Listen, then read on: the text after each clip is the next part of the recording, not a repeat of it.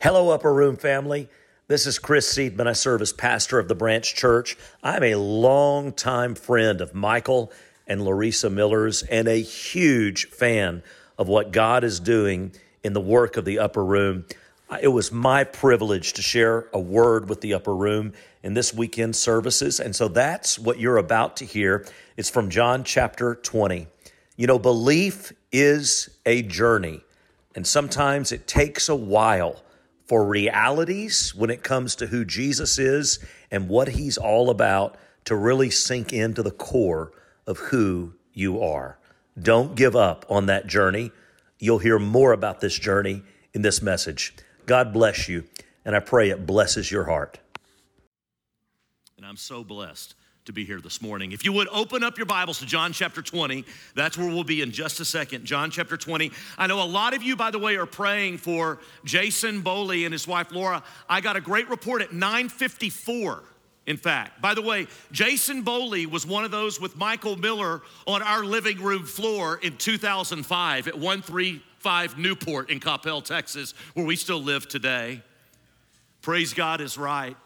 And Jason's wife, of course, was blessed to have a child last weekend, but there have been some complications. She, sepsis set in this past week. She's at Baylor. It's been a dire situation. Last night, Michael led us all in prayer for her as circulation and pulse needed to return to her extremities. At nine fifty-four this morning while we're in worship, Jason Boley texted and let us know that a pulse has been detected in her extremities and blood flow is beginning to run. And so I want you to pray with me right now. Let's pray. Lord, we just pray right now that you would continue your work, that you would continue your work, Lord, and release the full circulation to her extremities, Lord. We pray that you would drive out, in Jesus' name, every form of sepsis throughout her body, in Jesus' name. We know there's no sepsis in heaven, and you teach us to pray for things to be on earth as they are in heaven. And so, Lord, we ask for things to be on earth as they are in heaven in her body, that she will not depart from this earth until she's old, old, and full of years, having fully served your purpose for her in her generation, according to the word of Acts thirteen. And while we're at it, Lord, we just go ahead And, and we summon the faces of people we know and love who are suffering that are not with us this morning. We're mindful that they don't have to be with us in order for you to move in response to the prayers of your saints, that you healed uh, the royal official's son in John four, who was in another town when he sought you. You healed the centurion's servant in Luke chapter seven when he was in another town when he sought you. And Lord, we ask for your wholeness to come to every face that's summoned in our mind and our spirits right now. While we're at it, we ask for salvation to come for every lost person that's now summoned before us in our mind and our heart, everyone who's still at the corner of Fifth and Bedpost this morning, everyone who, who is waking up in regret and shame, everyone who is now in full tilt embracement of the futility of a way of operating in life, and it's crumbling around them. Lord, we pray for the revelation of Jesus this morning to meet them where they're at. And in the mighty name of Jesus, the church says,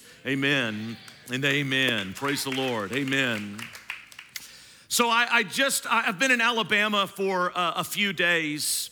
I've got a dear friend who used to pastor in Alabama. He just recently passed away. His name was Josh Patrick. Josh came to faith in Jesus as a young man in a very difficult context. He very much felt the call of God on his life uh, very early upon coming to Jesus, and he decided he wanted to give his life to being a pastor.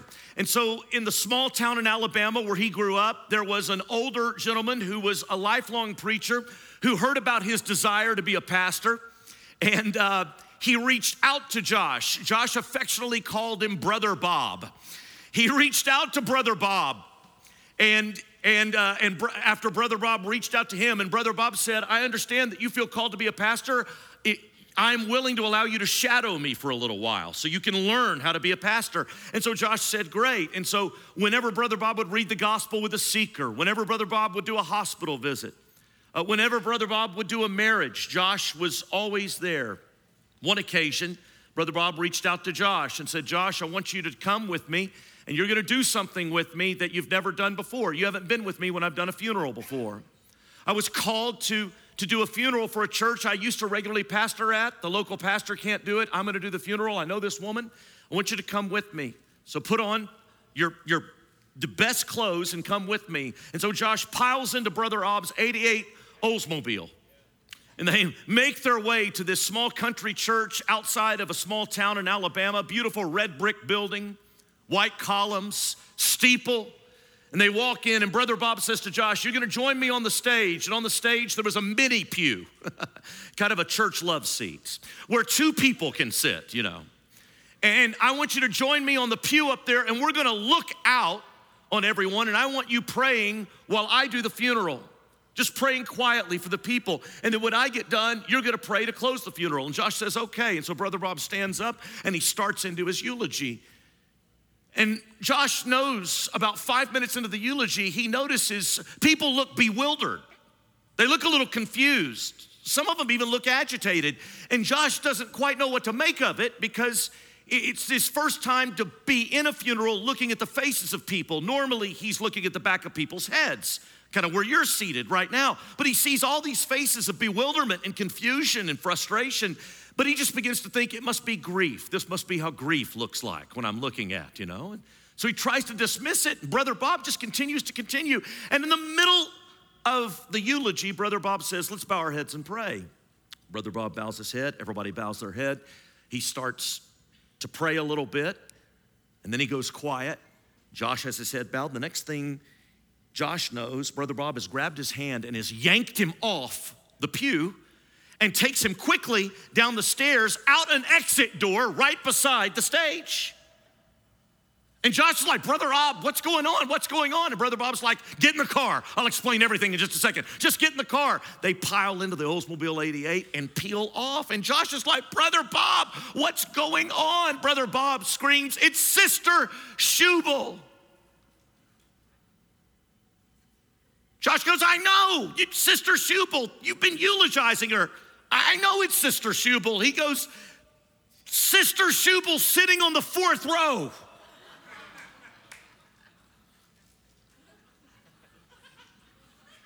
And Josh is like, what do you mean Sister Schubel sitting on the fourth row? She's in the casket.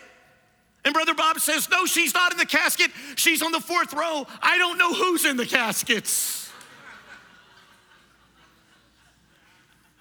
Brother Bob did what we all do when we don't know what to do. He ran. And to this day, Josh still doesn't know what happened with that funeral.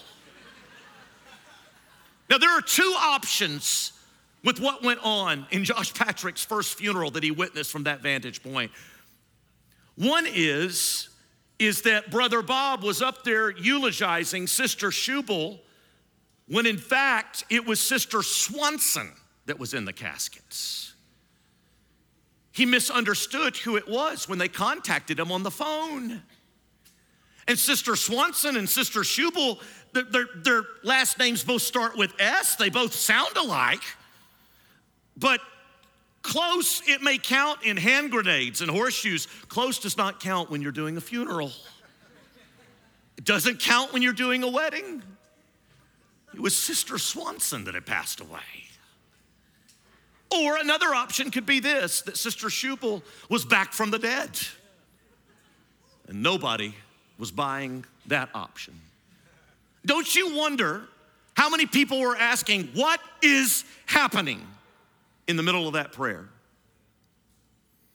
I tell you that simply story simply to say, right now we're at a time in the Christian calendar that's very much a time two thousand years ago where a lot of people were asking, what is happening?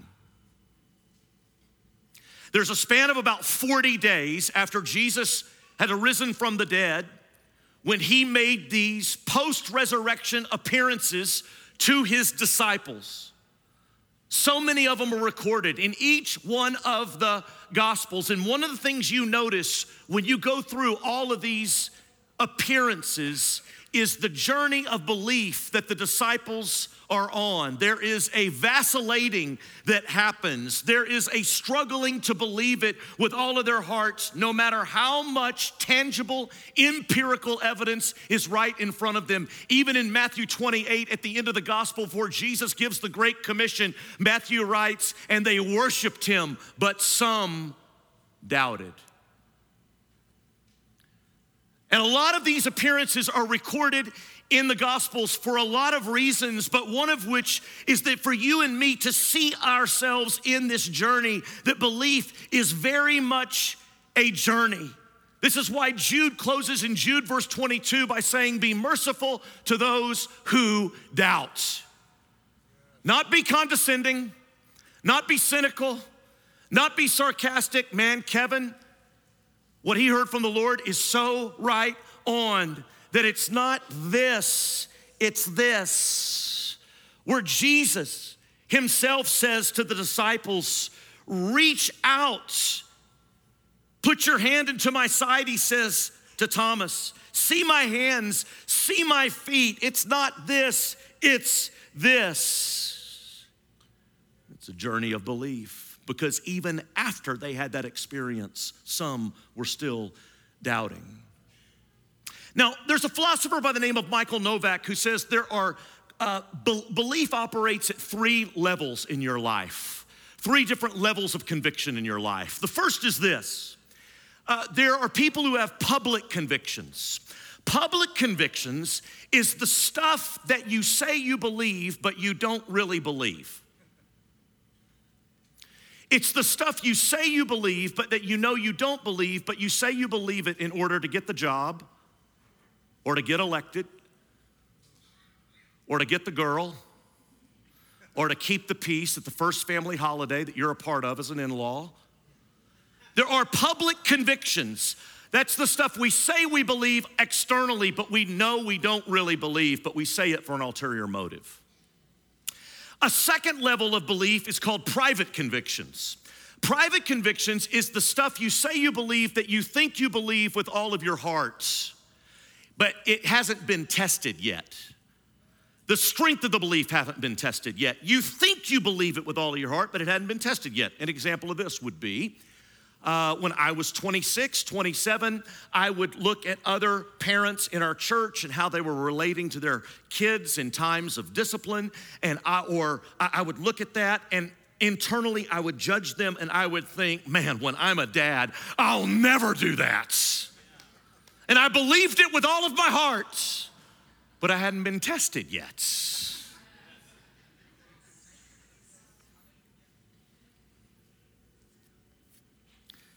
There's a third level of belief. It's what's called core convictions. Core convictions is the stuff you really believe, and you you know you really believe it because you're already responding to it. You are defaulting to it in how you're living your life right now. An example of a core conviction would be gravity. Some of you believe in gravity so strongly, you are repelled at the thought of looking over the edge of a building.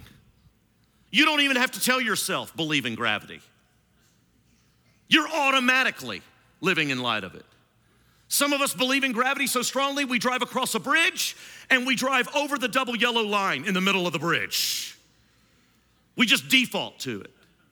Core conviction is revealed by how you're currently living, how you're currently living in reality, in your body, is a revelation of what you really truly believe at your core. Now listen, be merciful to yourself.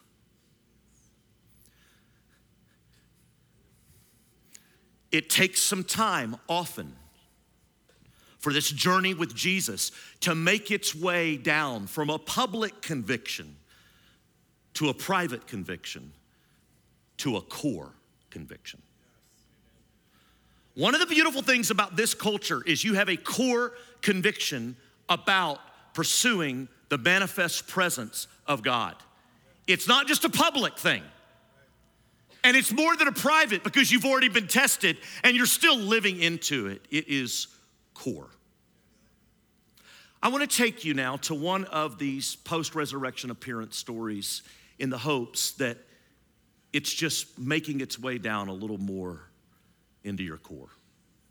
Picking up in John chapter twenty and verse eleven is where we're going to be. John twenty and verse eleven. As we look at the story of a woman named Mary Magdalene, John twenty and verse eleven, Mary had her demons, literally. In Luke chapter eight, you find out that her whole journey with Jesus begins with Jesus delivering her from a team of the oppression of seven demons. She follows Jesus from that point on, but now she's at his tomb. That Sunday morning, she's the first to discover the empty tomb. It's not even an option in her mind that he's risen from the dead. She thinks his body's been moved, and she's weeping at the tomb.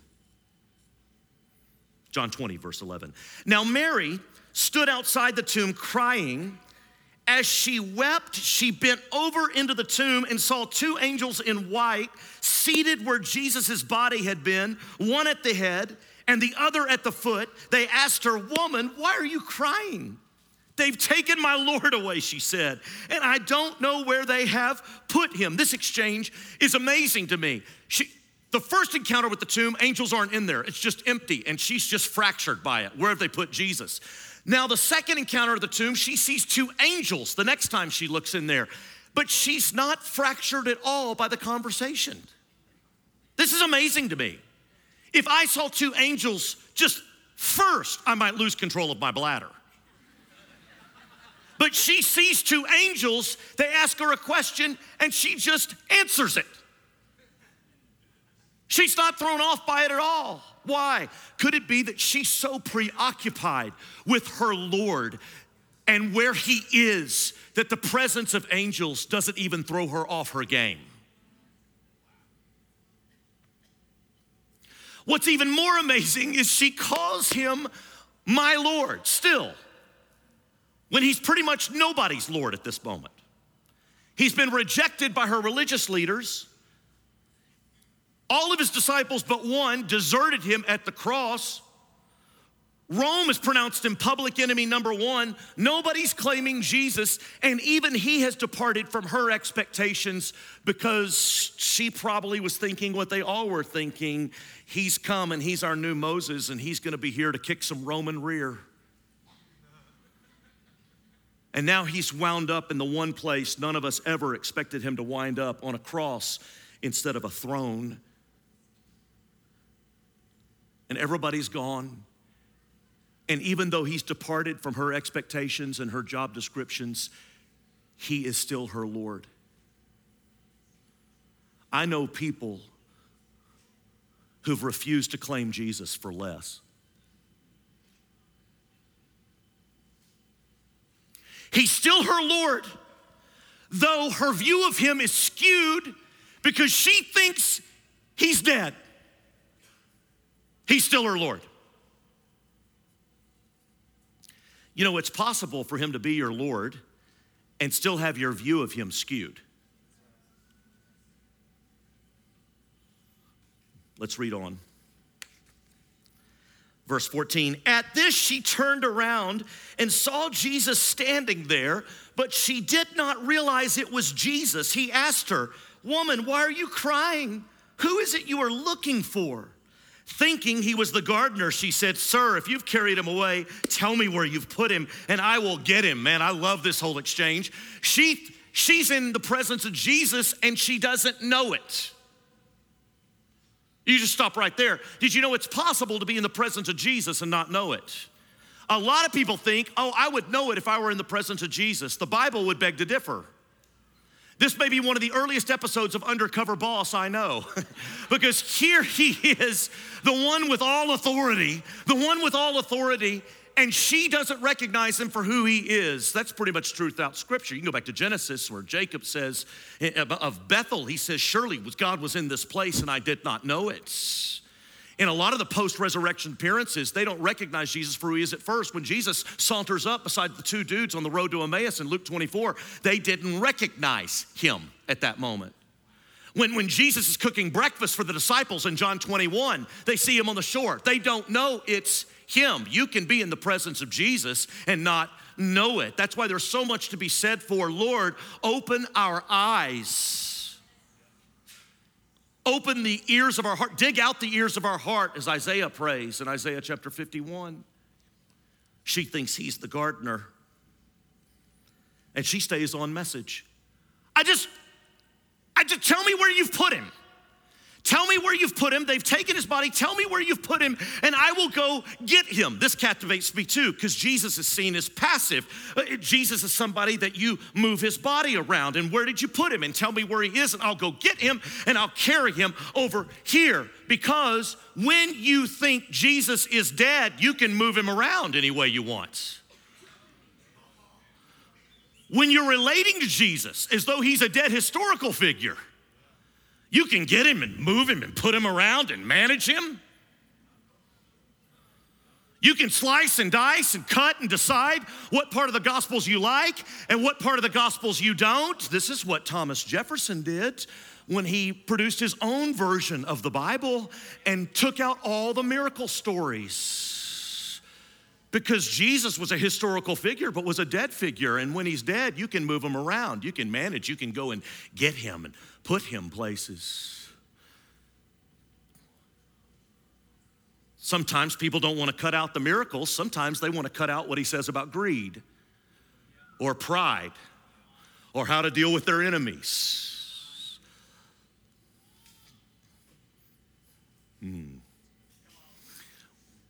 When we relate to Jesus as though he's dead, that's when we have position to then manage him. And before you know it, you're out following a Jesus you've created in your own image, rather than following the Jesus who seeks to recreate you in his. Hmm. Mary wants to get him, but she's the one about to be gotten. She thinks he's the gardener. He's not really, but he is, but he's not, but he is. But he's not. You go, Chris, what do you mean? Here's what I mean by him being the gardener. What I mean is, think about where this all went wrong. This all went wrong in a garden. That's where sin is introduced, where alienation from God is introduced, where death is introduced, in the garden in Genesis two and three. And then Jesus shows up, and his first place of manifesting himself is in a garden. In fact, in the garden in Genesis two and three, he also talks about thorns and thistles being a consequence of the fall. And then he shows up at the cross and he's wearing a crown of thorns. We sang about that beautiful song God's just given them. That even on the cross, he's taking on the curse that was pronounced at the garden. And then in a garden, he's manifesting that, oh, by the way, I have authority over the consequence of the curse that was death. There's more going on here, though. Keep reading, verse sixteen. Jesus said to her, Mary. She turned toward him and cried out in Aramaic, Rabboni, which means teacher. Now she recognizes him. Why does she recognize him? Probably because he calls her by her name. Remember, Jesus said earlier in John chapter ten, he talks about his sheep. He knows his sheep by name. He calls them and they listen to his voice. Here's what's so encouraging about this. You can have a skewed view of Jesus and you can still be a sheep.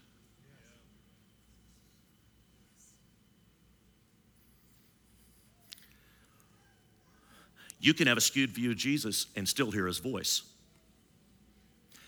On the flip side, you can hear the vo- view of Jesus, hear the voice of Jesus, and still have a skewed view of him.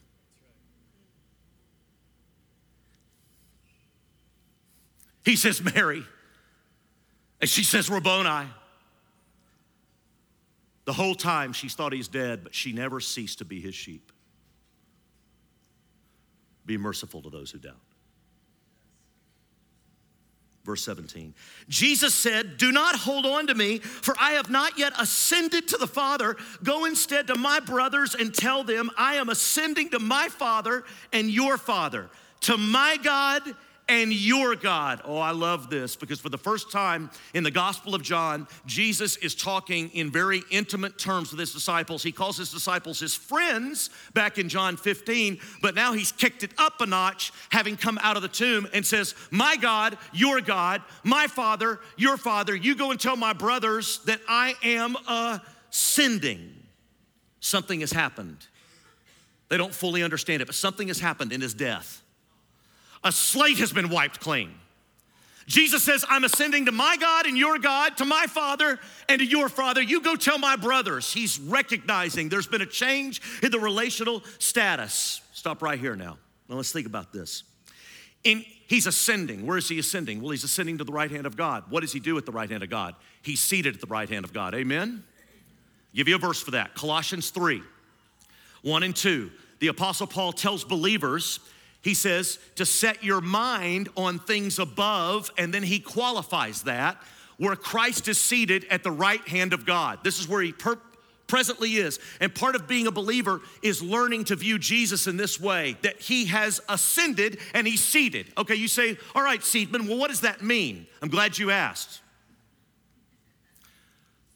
Think about what you're doing when you sit down. Sometimes when you sit down, you're sitting down and resting because a job has been completed. When I was sixteen, I was halfway done mowing the lawn. I came in to get a drink of water. I sat down and watched E S P N for an hour. My dad walked in and said, what are you doing sitting there? You're not finished.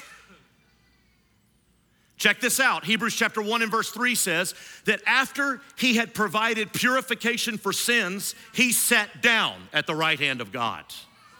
He sat down. Why did he sit down? Because his work was done in that regard. Does he not say in John nineteen thirty, it is, it is, it is. And now that he's finished with that work for our forgiveness and our redemption, he sits down at the right hand of God. Sits down at the right hand of God.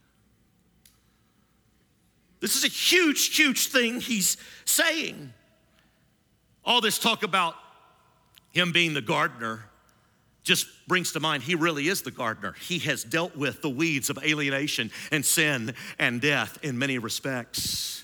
He's dealt with it. By the way, you know, Eden, Garden of Eden, Eden means delight. That tells you something about the will of the Lord. The will of the Lord was for human, human beings to experience delight in this realm.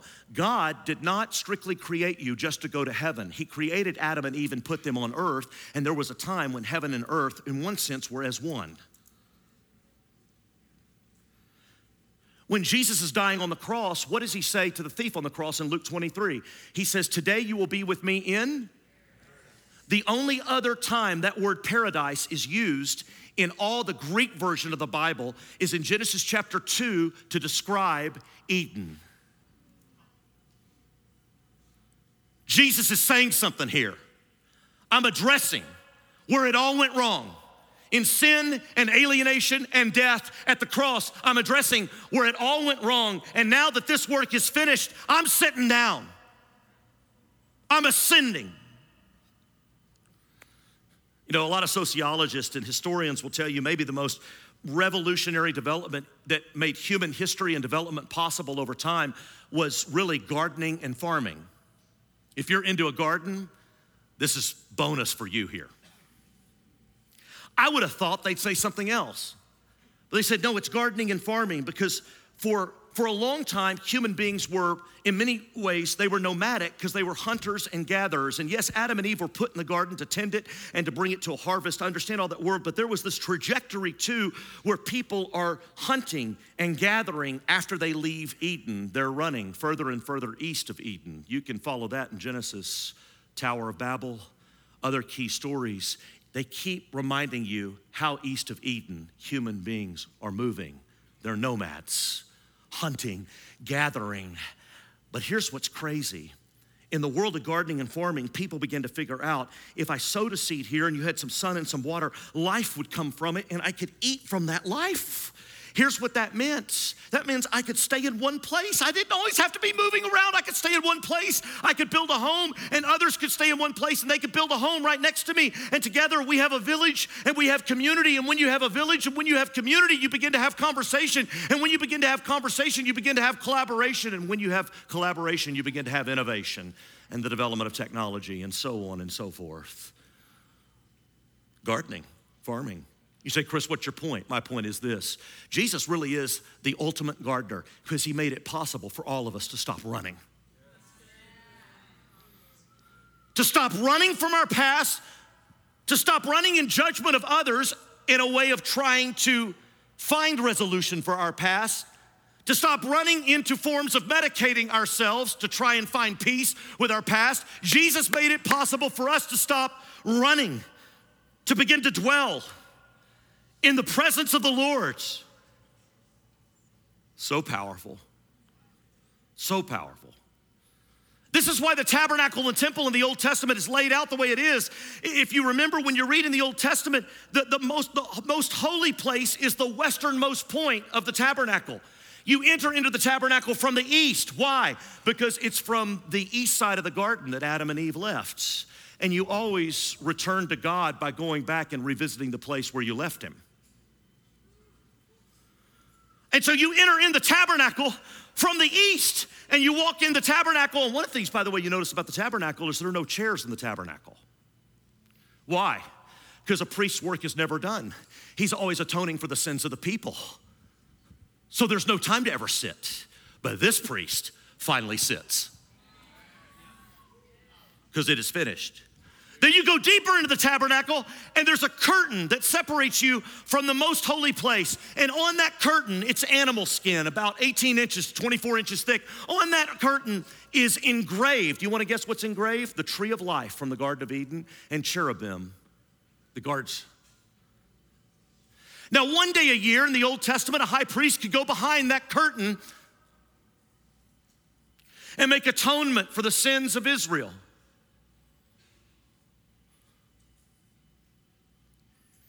I'll return there in just a second, because we're not done. Because there's more to him ascending to be seated than just this. Ascending means he's completed one stage of his work, but now he's moved to another stage. He's moving from redeeming to interceding at the right hand of God. Hebrews seven through nine. And when he talks about ascending, yeah, in Acts one, he'll ascend before them, but there's more that's going on than just him ascending before them. If I were to talk about somebody climbing a corporate ladder in this room, I, I wouldn't expect to come downtown Dallas one day and see you climbing a ladder on the fourteenth floor of your cubicle.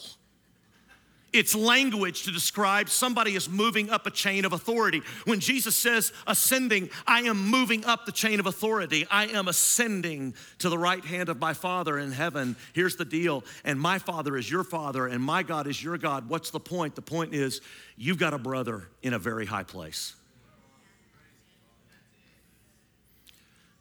And so part of growing up in Jesus is learning how to set my mind on where he is and live and pray in light of it in this realm, to where it makes its way from a public conviction to a private conviction to a core conviction, to where I begin living out of that instinctively, default mode. Less than forty-eight hours ago, we were in Atlanta, and a, a woman was hit by a Tesla. Just, it nudged her, but she fell over, hit her head on the pavement. There's blood everywhere. My wife and I were coming out of a wedding, and my wife comes over there. She's already receiving medical attention, and my wife moves in in this beautiful dress she's in and kneels beside her and just quietly prays for her and soothes her. And I'm like, give her some space, give her some space, give her, you know. And my wife's just there, and I'm like, they're gonna tell you to get away. Nobody told my wife to get away. But look at her, I wouldn't tell her to get away either. And it occurred to me, while I'm on the outside, what is she doing? It occurred to me, oh, this is just core to her. She's living like she believes he's seated. And so she's beside her on the ground in the blood, not yelling at her, just quietly rubbing her back, soothing her and praying for her while the medical authorities are doing what they're doing to help restore her. She couldn't help herself. It's just core. It's just core.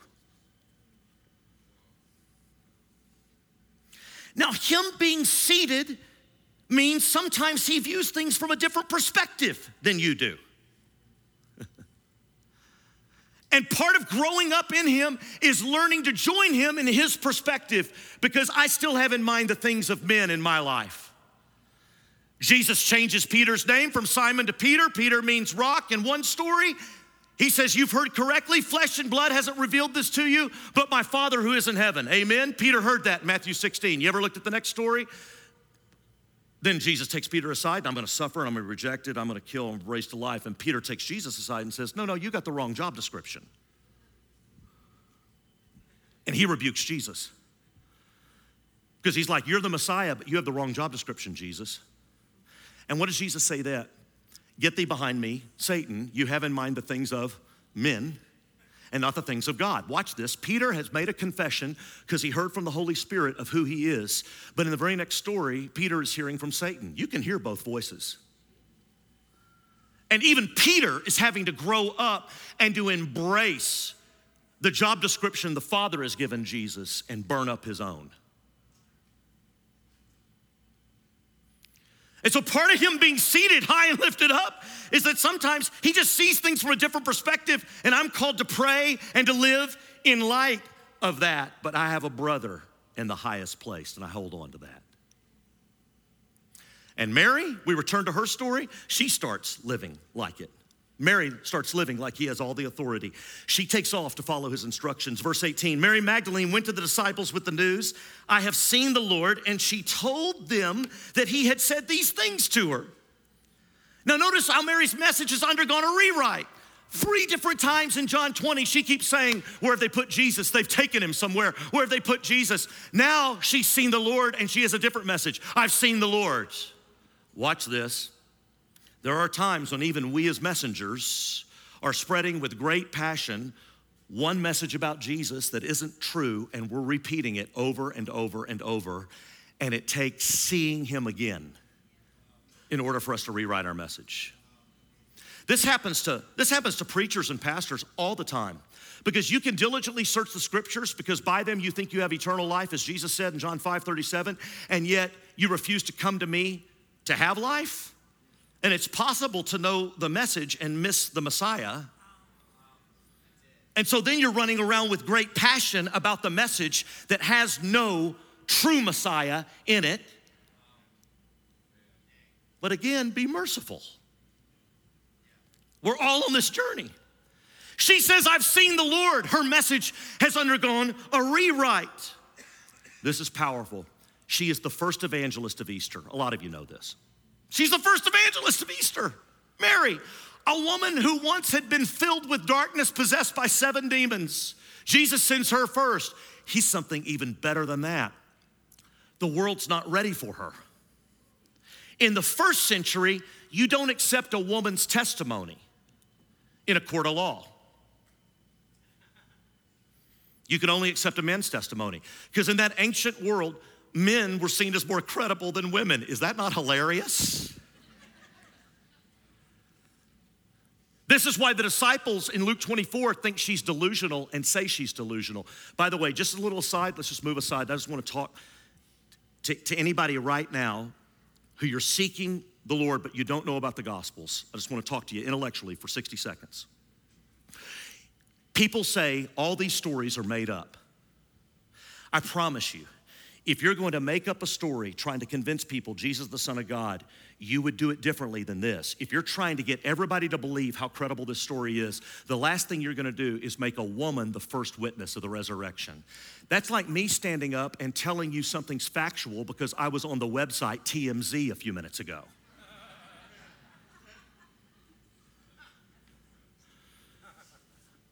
You gotta do your research.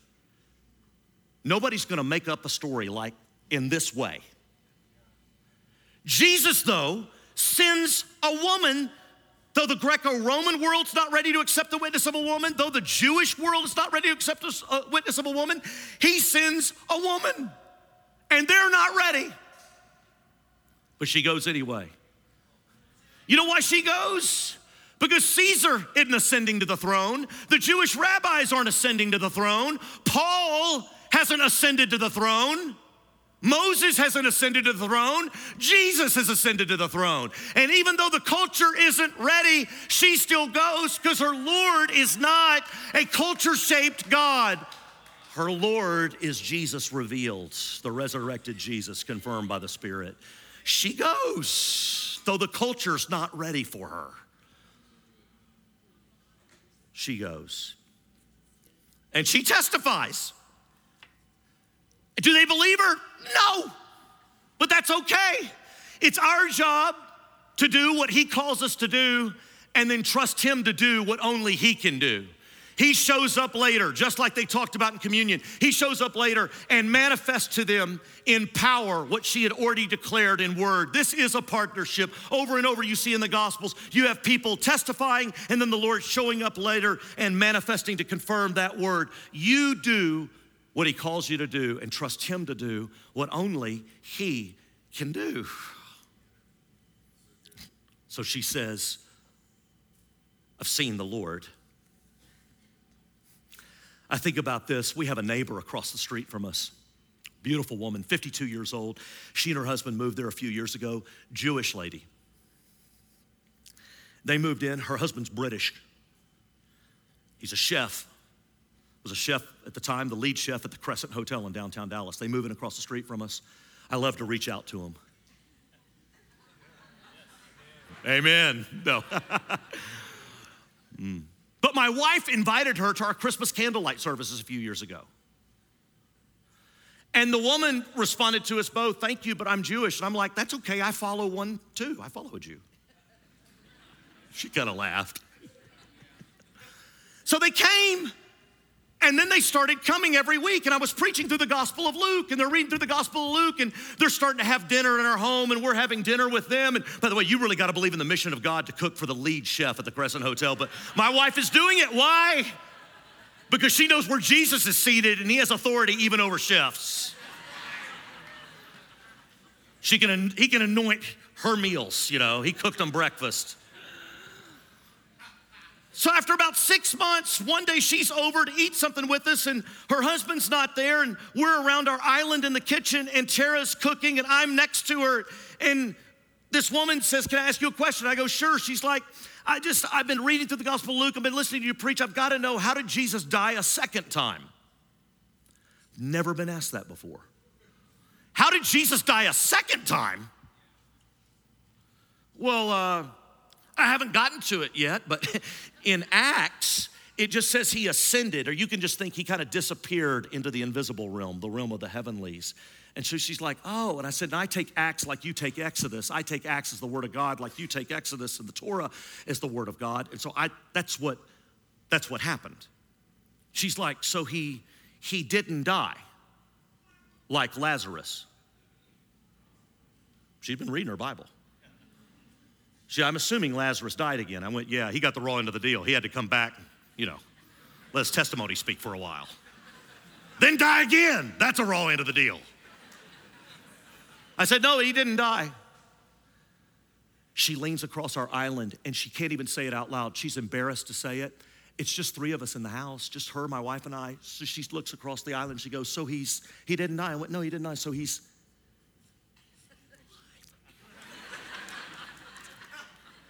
I said, yeah, he's alive.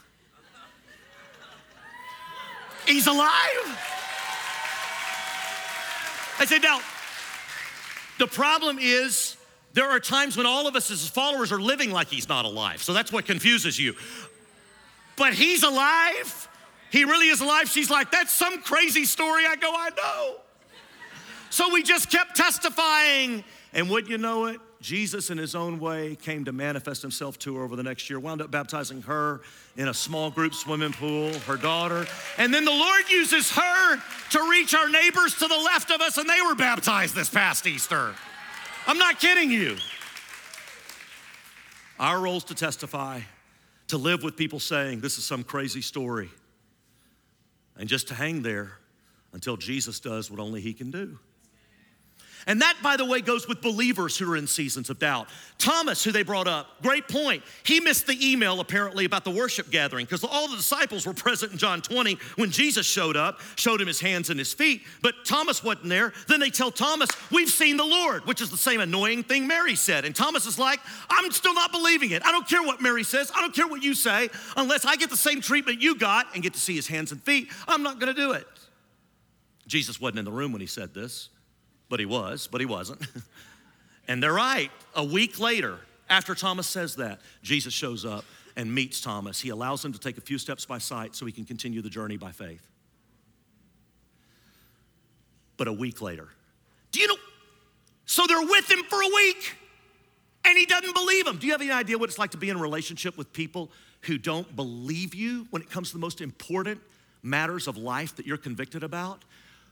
I've seen people kick people out of church for less.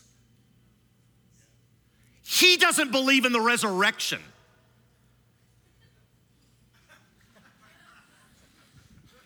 And he's still with them. A few years ago, my son and I went out to uh, the Redwoods of California. We spent some time in the Bay Area, beautiful area. And, and we're out there and we're touring the redwoods in California. And you know, in Texas, I grew up in Texas, we have, you know, mesquite bushes or trees, you know.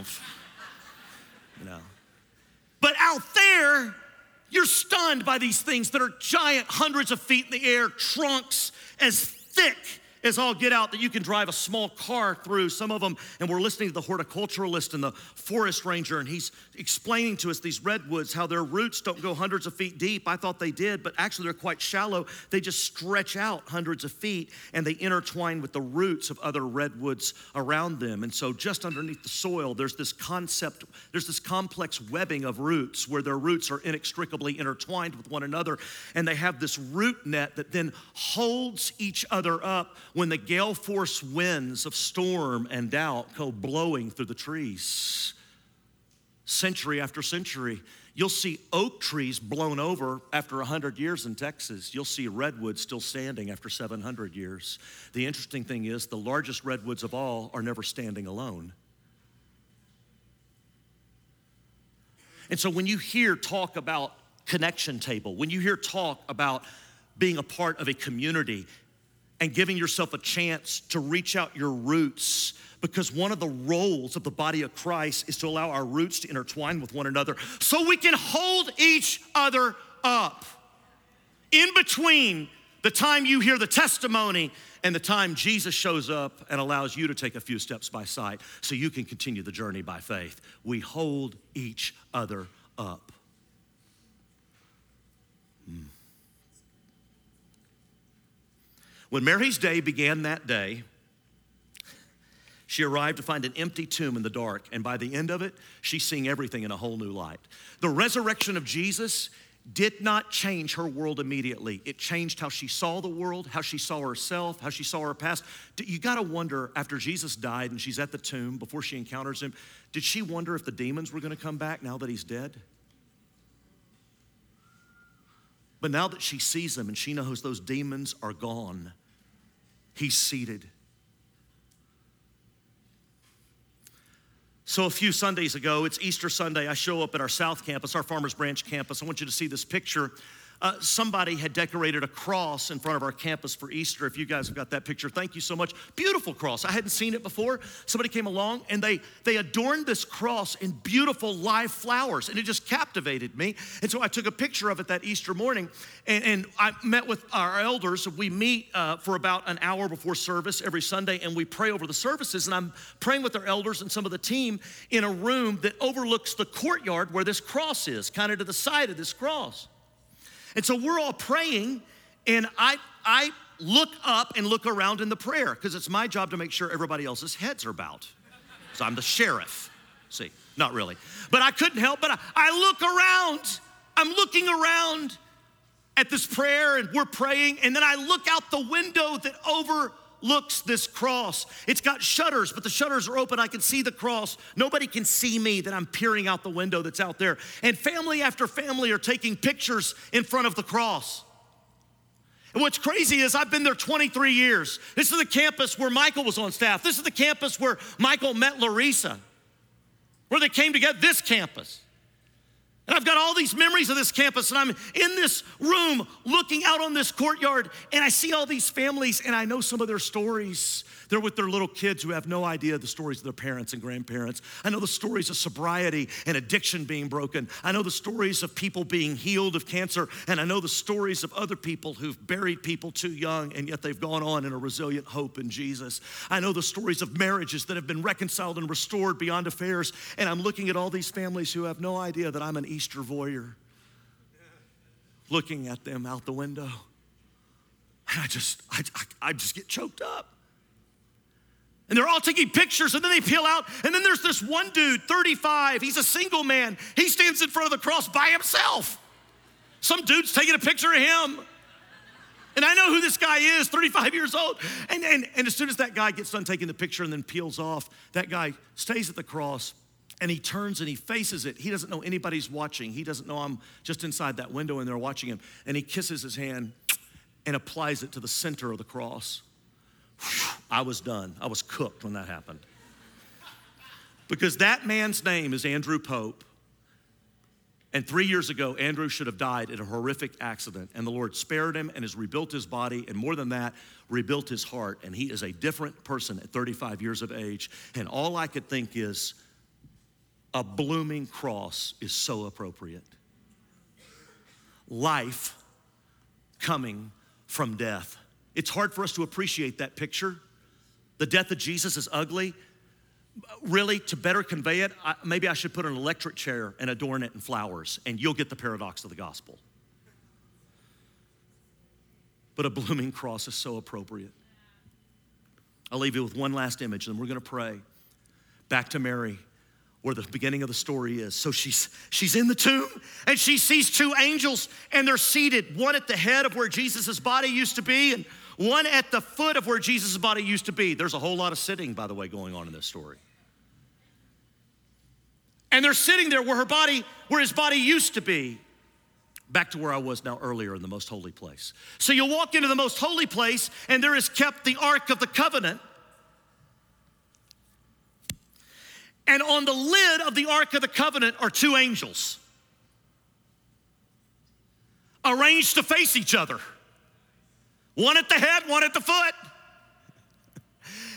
And the high priest takes blood and sprinkles it over that lid in between those two angels to atone for the sacrifice of the sins of Israel. That lid is called the mercy seat.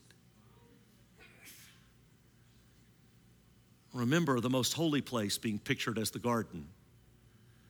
And now Jesus, in a garden tomb, was kept in a tomb, and now he's gone, and here are two angels, one at the head, one at the foot, as if to confess on a whole nother layer of truth, this is the mercy seat. It's over his dead body, now risen. Today, you can really be with him in paradise. So my word is this, the mercy seat is open. That's what we've been doing this whole time. The mercy seat is open. In fact, I just want to ask you to go ahead and be standing right now.